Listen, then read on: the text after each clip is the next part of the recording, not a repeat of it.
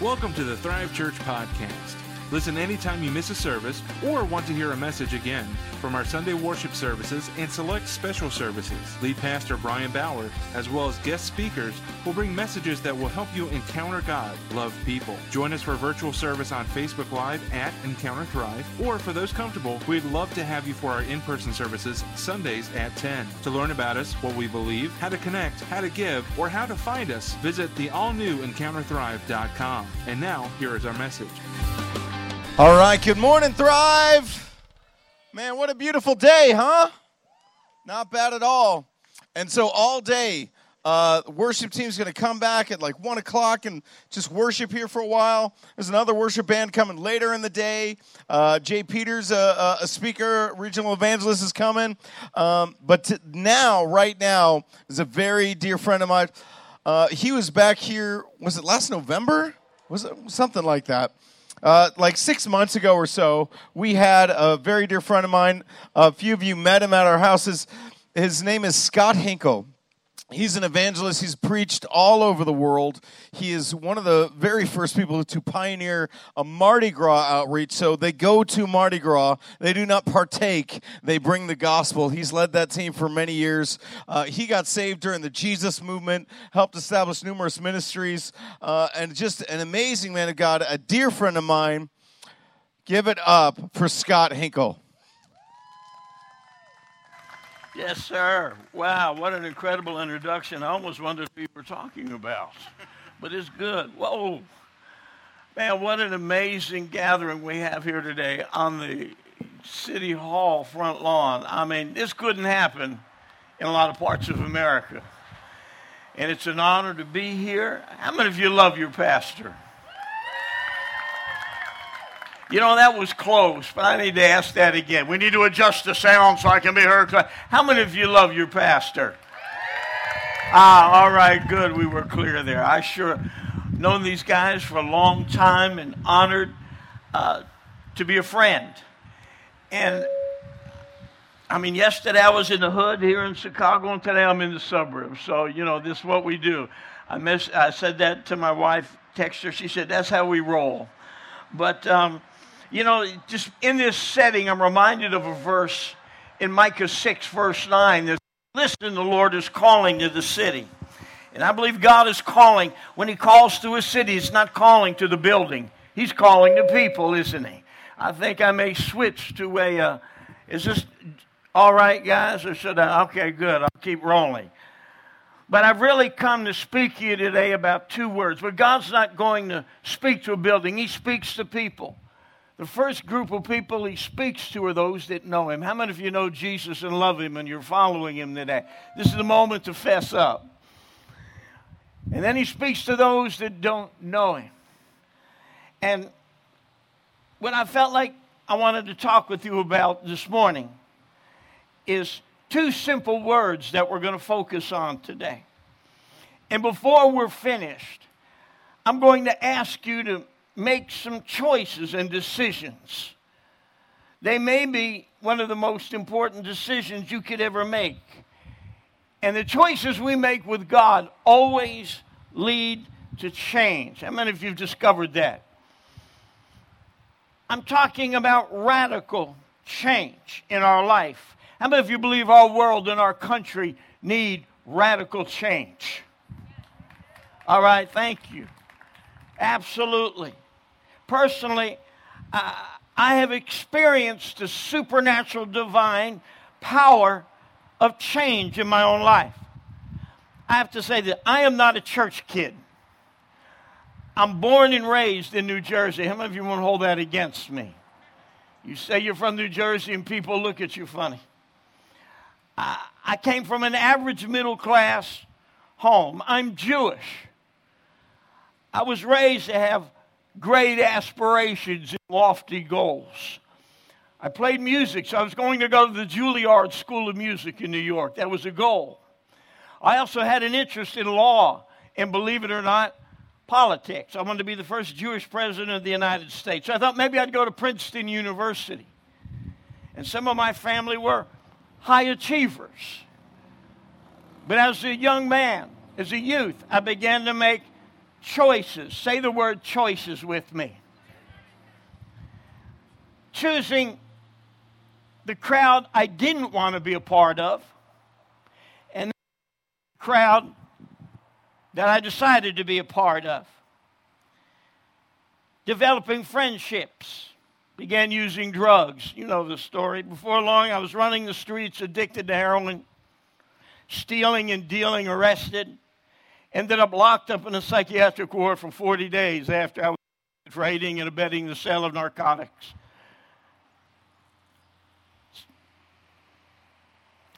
A far cry from the choices I thought I'd made as a young man. I ended up getting thrown out of the state of New Jersey.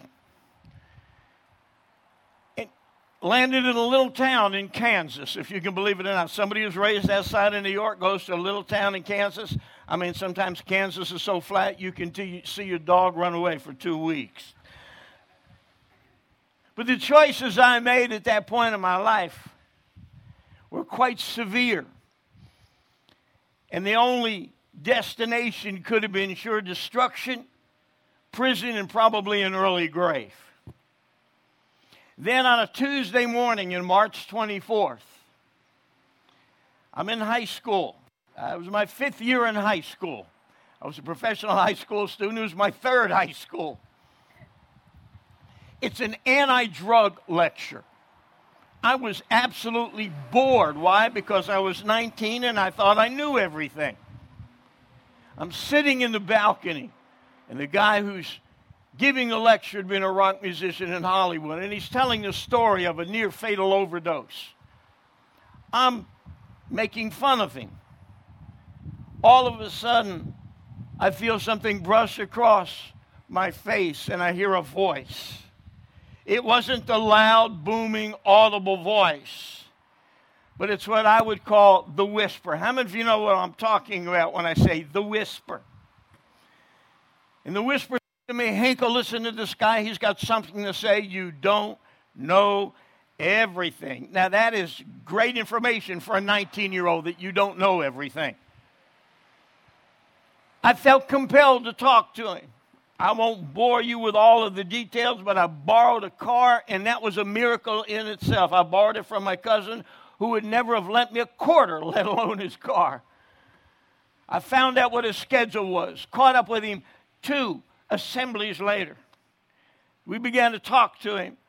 I, I walked into this one little town and um, looked a little different than I do today. I was about, let's see, I weighed the other day. I was about 70 pounds lighter than I am today had long hair, pierced ear, eight hairs hanging from my chin. Brother, I couldn't do what you're doing right now. I tried real hard with eight hairs. I looked like a reject from a bad pirate movie. Nevertheless, they threw me out of the one school, said, You don't go here. And that was true. And I walked out into the parking lot and I saw a 1969 red and white Malibu Super Sport Chevy for anyone who pays attention to cars. And his wife was on the inside reading her Bible. He'd introduced her earlier. And as I looked into the window, she's reading her Bible.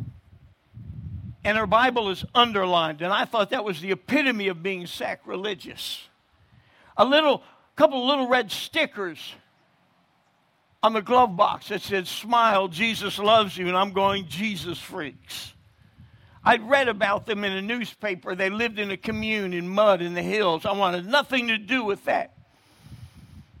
And her husband came out and said, Hey, let's go get something to eat. And we ended up in an A&W root beer stand parking lot.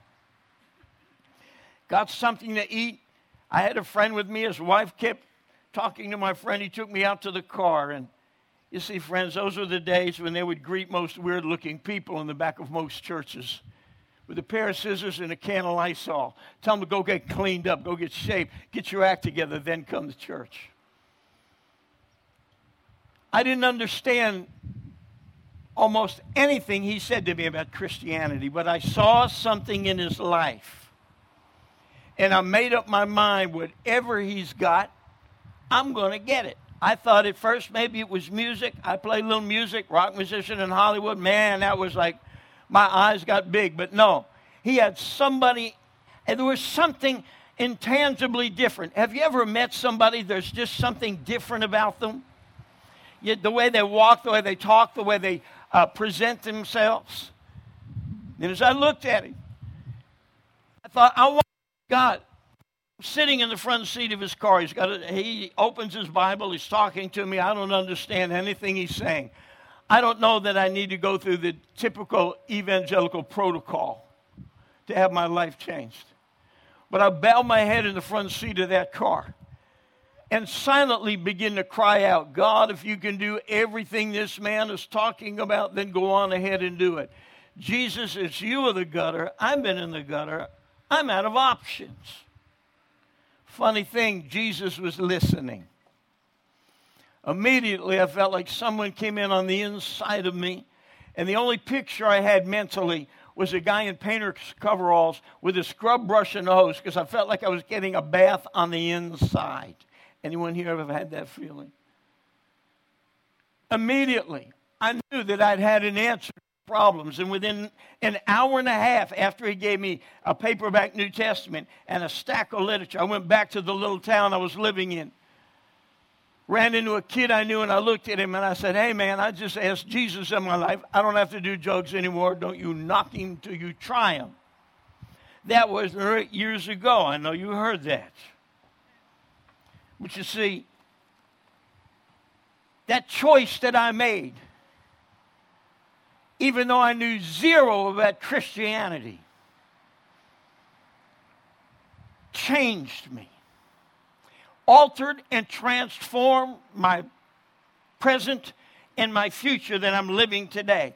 You see, when we make the right choice with Christ, it leads to change change is an integral part of Christianity.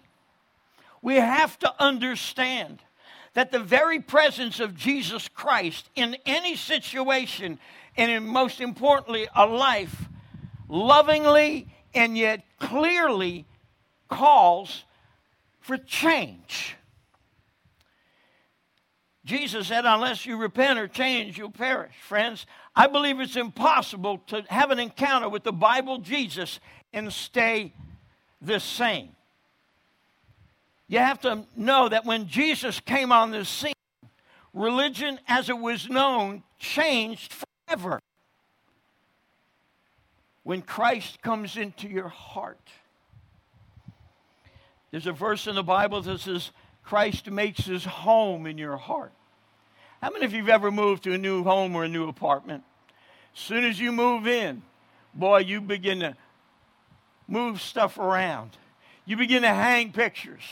In my house, we've moved several times. And my wife will start with putting the, the couch here, some chairs over here, a table over here. Then, wait a minute, the, the couch goes over here. The table goes, you begin to rearrange it for your and your liking. And when Christ comes into our life, he begins to rearrange everything in our life. Now, look, I mean, whether you were a drug addict, gang member tattooed on the back of a Harley, smelling like a sewer, are we? Oh, yes, sir.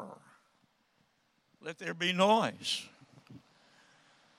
or we were sophisticated, squeaky clean, and religious with Chanel number five driving a Bentley.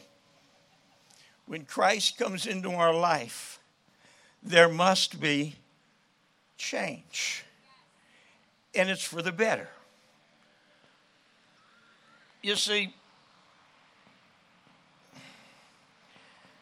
the presence of Christ is radical. And when you think of the word radical, Oftentimes we think of something outward, uh, we think of style, hair, actions. And that actually has nothing to do with the word radical. The word radical comes from the Latin word radix, meaning the heart and the core and the root of something. Friends, Christianity is not radical because we come out to the park and sing. Now, that's good. Christianity is radical right at the core. You can begin with a baby that was born of a virgin. That's radical. I was talking to a man one time, older than I am, by a riverside. We were out sharing. And he looks at me and he says, Scott, this is modern America. Do you actually expect me to believe babies come from virgins? I looked at him. I said, Sir, you don't have to believe in a lot of them, just one. But it begins there. That's radical. Secondarily, this child who was born in a miraculous way grew up and faced every temptation every one of us has ever faced. And yet, the good news is he did not give in. And because of that, he qualified to pay the price for all of the sins, everything wrong we've ever done. How many of you are grateful for what God and Christ have done in your life? You know, I know you're not going to believe this. I have two growing grandsons, and they spent the night at my house not too long ago. And we did not have ample breakfast food for two growing teenagers. So, what that meant was I had to climb in my car and go to Mickey D's, go to McDonald's. And you know what you do you get in the car, you pull up to the box, you give your order. And then you, they say, pay at the first window. You go around. I pulled up to the first window, and the lady looks at me and says, Sir, the man in the pickup truck ahead of you just paid for your breakfast. Now, I had plenty of money to buy those big whatcha whatcha breakfasts with everything in the world on them. And I hung my head out the window, and I didn't recognize the truck. So I did this. Thank you! I wanted the man on the other end of the parking lot to hear me. Now, like I said, I had plenty of money. I could have bought his breakfast. That wasn't an issue. I was grateful. But then when I hear somebody mumble, well, Jesus died for my sin. Are you kidding me? He paid the price for everything wrong we've ever said, thought, or done. Paid a debt we could never pay. All of our bank accounts rolled together here, all of our stocks, investments, pink slips could not repay God for the price that He paid to give us the freedom to be here today. How many of you are thankful to God? Come on, let's say thank you, Jesus, right now. Out loud, I want you to say thank you, Jesus. Come on, let's get real with it. Wow. When God raised Jesus from the dead, there was so much to it. He proved, one, that He loves us. Secondarily, that if He could raise His Son from the dead, He could put your life back together again. He could bring your marriage back. He could bring those wandering children home. He could give you hopes that were decimated and had just about disappeared from view in your life simply because he resurrected from the dead. And matter of fact, the resurrection proves hey, how many of you know Jesus is here today? Where two or three are gathered together in my name, there he is in the midst. I'll inhabit the praises of my people. When we're worshiping God, the Spirit of God shows up again. I mean, my goodness gracious, when you put your full trust in God, in the God you've never seen, think about it you and I have never seen the God that we speak of as we are eyeballing each other right now. And what happens when you declare your trust and you trust Him with your past, your present, your future? Your sins are forgiven. That's change. Guilt and shame is gone. That's change. There's freedom from life controlling habits. There's freedom from things that were uh, done to you unwarranted. Change. The two words we're talking about are choice and change.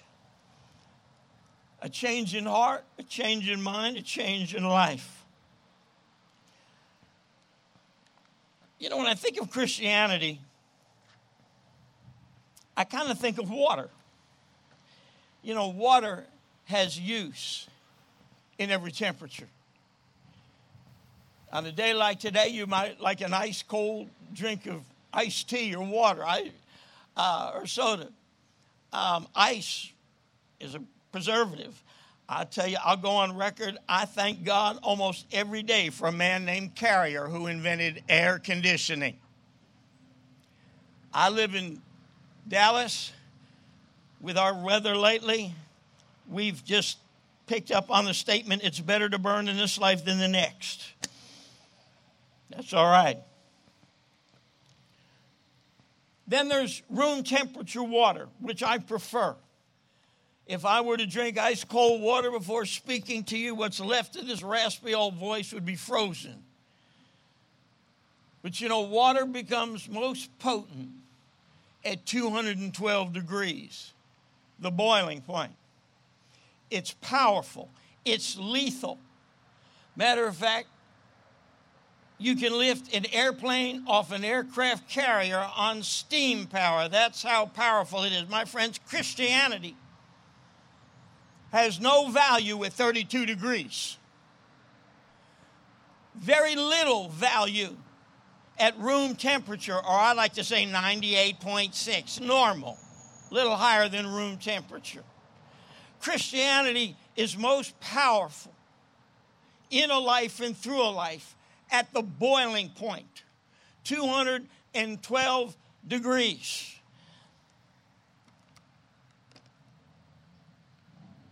I'm talking about a world that needs red hot Christianity. I'm not going to speak much longer. You know, every personal relationship with Jesus Christ starts with a choice. And I talking about water, let me ask you this. What temperature of Christianity might you prefer for yourself? Ice cold, you know, room temperature, kind of normal, average. or at the boiling point.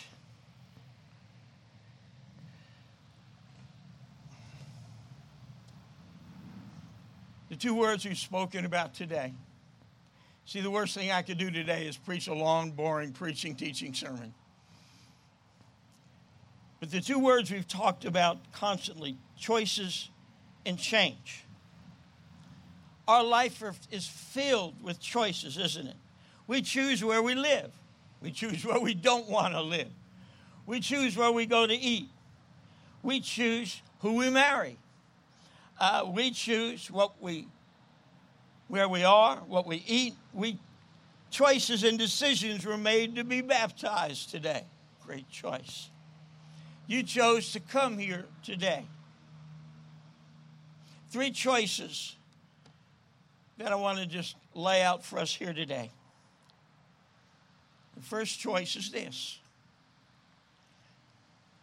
to actually begin a relationship with Jesus Christ. Friends, going to church is wonderful. The fellowship, the good feeling, the vibe, some nice music, good donuts and coffee. But going to church never made anyone a, a, child of God or a Christian any more than living in your garage turns you into a car. It begins when you acknowledge that Jesus Christ is the Son of God and the death that He suffered, He did it for the world, but for you. And that you ask Him to forgive Him and live inside of your heart. That's choice number one. Choice number two. As you're here today, you love God, but you know you need to renew your relationship with Christ. C.S. Lewis made this interesting statement.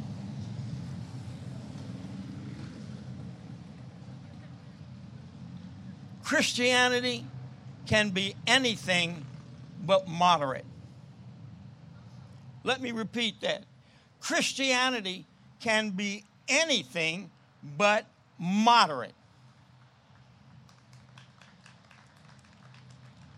Interesting, you go to the book of Revelation, I wondered when he was going to refer to the Bible. And there's a story about a church being addressed for all of the wonderful things that they were doing. But they lost their first love. You go through the motions, you do the things, you show up, but your first love. He said, Go back and do the things you did at first. For those of you that are married, can you remember the days when you were courting and just married? The other day I found a, a letter that my wife wrote me just before we were married. I was living, we were, she'd gone to school, and she wrote me a letter that said, I, I, I won't forget you. Hallelujah. After all these years, she's not forgotten me. But I thought, man, that just did something to me. You begin to think of the little silly things you did in times. And yeah, I remember the first place I took her out to eat was an Italian restaurant in Pennsylvania. She's Italian, I'm Jewish. We get along really well when it comes to good food. Maybe today you need to renew your relationship with Jesus Christ. Maybe Maybe you're living at room temperature. Comme si, comme ça, men's men's. Friends, the world is waiting in eager expectation for the sons of God and the daughters to be revealed. There's never been a greater moment than for those that are serving Christ to commit their lives, as was being referenced in the testimony earlier to commit their life to being used by Jesus Christ to make a difference. We are here to be a voice, a voice of God to the world that we live in. When you make this commitment, God begins to open up a whole new dimension of life. Your steps begin to be ordered and directed by the Lord you begin to have divine appointments. Some of them are crazy. I had a crazy one the other the other day where I live in, in Texas. I had to go to a city office to pick up a document. I walked in, two policemen talking to a woman. Intense conversation, a lot of profanity flowing. I just go to the window trying to take care of my business. I get a tap on my shoulder. It's one of the policemen. He says, Does this offend you? Referring to the profanity. I didn't answer him immediately. I had a check in my heart. He turns to me again and he says, Does this offend you? And immediately I said, Sir, I'm a minister. I have heard a lot of this language, and I'd prefer not to hear it. As I looked at the lady, she said, I'm a godly woman, blankety blank, blank, blank, and unless you're going to pray for me, and I stopped and I lifted my arm and pointed my finger at her. And I said, I pray that you get peace in your heart and this situation gets settled rightly. Right in the middle of that crazy situation. I turned around, got my little paper, and left. And funny as I walked out the door, I looked over my shoulder glanced at the policeman. Now, he couldn't give me a thumbs up, but I could detect a, smi- a, a sly smile on his countenance, and I just kept moving. But I was in a position where I had to take a stand and say something. The three choices we talked about here today, I want, I want to present them to each and every one that's listening to my voice right now. I'm going to ask you to close your eyes with me for just a moment. Be very brief. No one looking around. Are you here today and you say, Scott, I need to be honest? I have never given my life to Jesus Christ. I've never personally asked Christ to come into my life and forgive me of my sins and live inside of me. If you've never done that and today you say, I want to do that, I'm going to ask you to just put your right hand up and down for just a moment. We're going to pray. No one else is looking around. Yes, sir. Thank you. Secondly, this, you can put that down. Thank you, sir. Secondly, this, you hear it, you say, Scott, I'm a believer, but my relationship with Christ is not at 212 degrees. It's at room temperature, it's at 98.6, however you want to define it. But you say, I choose to renew my relationship with Jesus Christ return to my first love, doing the things I did before, my, my prayer life, my word, my, my allowing God to use my life in any situation. But I choose to renew my commitment to Christ this day. No one else is looking around. Would you put your right hand up right now and put it down? No one else is looking around. Yes, thank you, thank you. Thank you, thank you, thank you. Thirdly, this you say this Scott, I choose to live my Christian life beyond myself and beyond my own personal experiences. And I choose to live like Jesus said I am. He said, I'm salt and light.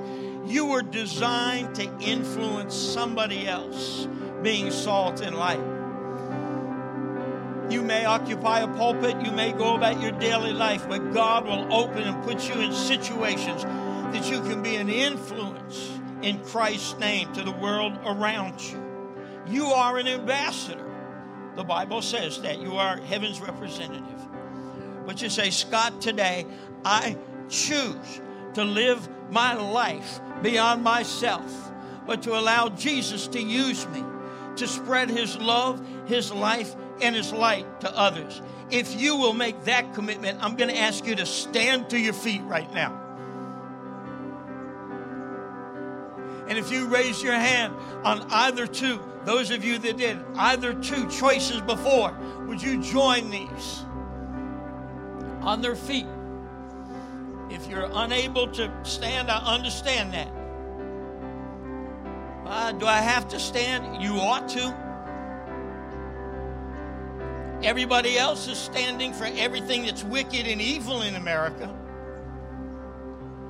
I think of when I went to school, they taught me reading, writing, and arithmetic, not whether I was a boy or a girl. Something has to be said. Who will rise up for me against evildoers? Who will take a stand for me against the workers of iniquity? Psalm 94 10 says. Unless the Lord had been my help, my soul would have settled in silence. Friends, we cannot be silent. All of the teachings of Jesus boil down to two things that we live them and that we tell them. Well, Scott, if I do good, is that enough? No. According to the Bible, no. How will they hear unless somebody says something? Romans 10. We've got to say something. Thrive. I'm honored to be your friend but I, I, am, I am on a national campaign to see God's people arise, shine, knowing their light is come and the glory of the Lord is risen upon them. That's Isaiah 60. As we see darkness that's covering the earth and thick darkness that's over the people, we don't shrink back, but we arise. We, we make our stand in our life and our family. Our children follow the stands that we make. The choices we make will lead to change within us and through us. I'm going to ask you to raise both hands to the Lord as if you're lifting up the entirety of your life. Our prayer will be twofold here today. First of all, with those making a first time or a renewal commitment to Christ. And secondly, that we choose, and we will declare that we choose to allow Jesus to use our life as a vessel of life and grace and love and hope and mercy and help. Let's say, let's pray out loud that we fill this community. Matter of fact, that we overrun the automobiles out there. All together. Lord Jesus, let's pray together. Lord Jesus, thank you for your goodness and loving kindness. You've done more for me than I could ever deserve. I ask, you paid the price for everything wrong I've ever said, every sin I've ever committed. Jesus, thank you for dying on the cross, being buried and rising again just for me. Come live in my life. I, cho- I commit my life 100% to you, Lord. Lord, in this day, I ask you to use my life, all that I am and all that I'm not, everything I have and everything I don't have. Lord, you said I'm designed for influence. Influence my world through me by the power of the Holy Spirit. In Jesus' name, amen. Now, can we give God an expression of thanks? Come on. God, we thank you today. Lord, we praise you. Lord, we worship. Lord, we adore you. We honor you today. I want to make just a comment and I want to pray my blessing before I give the service back to Pastor. If you made a commitment or a recommitment to Christ, you need to talk to Pastor, one of the leaders here, and just say, hey, man, I just made a commitment to Jesus. Why do I need to do that? It marks you. What do you mean? Man, you, you've, you've punched the devil in the face by telling him, I'm selling out to Christ. I gave my life to Christ. I began to tell people what had happened in my life, and I was known in that community for being a real mess. And I went public as much as I could. It marked me. Funny, the first little church that took me in, today I serve on an overseer board on that church. Wild, but God does. But I urge you, you come and talk to Pastor. You come and talk to one of the other leaders here. And you say, man, I made a commitment. I made a commitment to Christ. And I believe God can bring healing to your family, to your relationships, and your body. And I'm going to pray for you right now in that way. I hadn't planned on it, but I feel like I must. If you've come today and you're fighting with sickness or infirmity, or you have a need for healing in any way in your life, would you once again raise your right hand? I'm going to ask someone near you the Bible says, lay hands on the sick and they shall recover. To lay their hands on you. You say, Scott, I've got one hand. I need prayer. Well, the other hand, reach out to somebody else. It's all right. I'm going to pray right now. But Father, in the name of Jesus, your word says, lay hands on the sick and they shall recover. Jesus, thank you for your healing power. You're healing broken hearts. You're healing tormented mind. You're healing sickness, Lord. There is no sickness that can withstand the power in the name of Christ in the blood of Jesus. Jesus, we thank you, Lord, as we as believers follow your word in laying hands on the sick, Lord, that you'll heal homes and marriages. Lord, you'll bring children home and, and heal the relationships between parent and child. Lord, that there will be freedom from addiction here today. Just as I testified how you set me free, you are a freedom bringing God. We thank you for that today, Lord.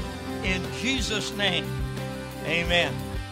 Thank you so much for spending some time with us. We hope this message spoke to you and helped you grow in your knowledge of and love for God. Visit us online anytime at encounterthrive.com and reach out with questions, prayer requests, or comments. We hope to see you for our in person services in Lockport, Illinois, Sundays at 10.